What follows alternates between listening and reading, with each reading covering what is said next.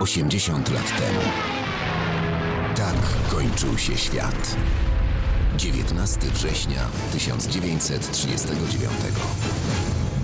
Tego dnia padła kępa oksypska, broniona od 1 września przez oddziały lądowej obrony Wybrzeża. Dowódca pułkownik Stanisław Dąbek na czele żołnierzy i oficerów walczył do końca. Ranny, nie chcąc iść do niewoli, popełnił samobójstwo. 19 września nastąpił triumfalny wjazd Adolfa Hitlera do Gdańska. Führer przybył odkrytym Mercedesem ze swojej kwatery głównej w hotelu Casino w Sopocie, dzisiejszy hotel Grand. Witały go wiwatujące tłumy gdańskich Niemców. Dzwoniły wszystkie dzwony. Droga królewska była udekorowana czerwonymi flagami ze swastyką. Przywódcę III Rzeszy pozdrawiał transparent Danzig grüßt seinen Führer. Gdańsk wita swojego wodza. Bei seinem Einzug in die alte Hansestadt Danzig, die der Führer zum ersten Male betritt, umjubelt die Bevölkerung ihren Befreier mit ungeheurer Begeisterung. Atakowana z dwóch stron, Polska krwawiła coraz mocniej. 19 września rozpoczęła się bitwa o Grodno. Armia Czerwona zajęła tego dnia Wilno, także Nowogródek, Łódzki i Stanisławow.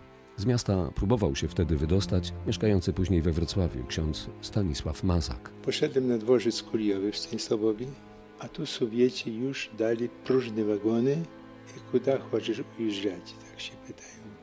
Tej masy naszej polskiej i dają nam wagony. On jechał aż do Stryja i pełno urzędników posiadało do drugiego wagonu, a ja, prawda, do tego z, z tymi żołnierzami naszymi polskimi. Wielu z nich trafiło potem do niewoli.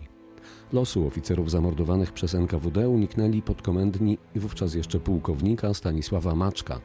19 września wraz z jednostką przekroczył granicę Węgier, gdzie został internowany.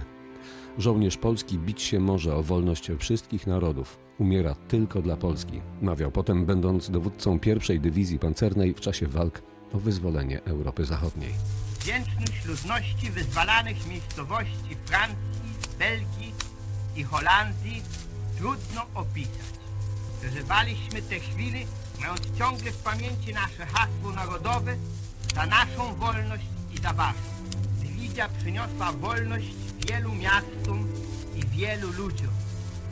Wierząc, że to jest właściwa droga zaniesienia wolności Polsce, dla której, jedynie dla której bijemy się. Generał Stanisław Maczek był jedynym polskim dowódcą tej rangi w czasie II wojny światowej, który nie przegrał żadnej bitwy.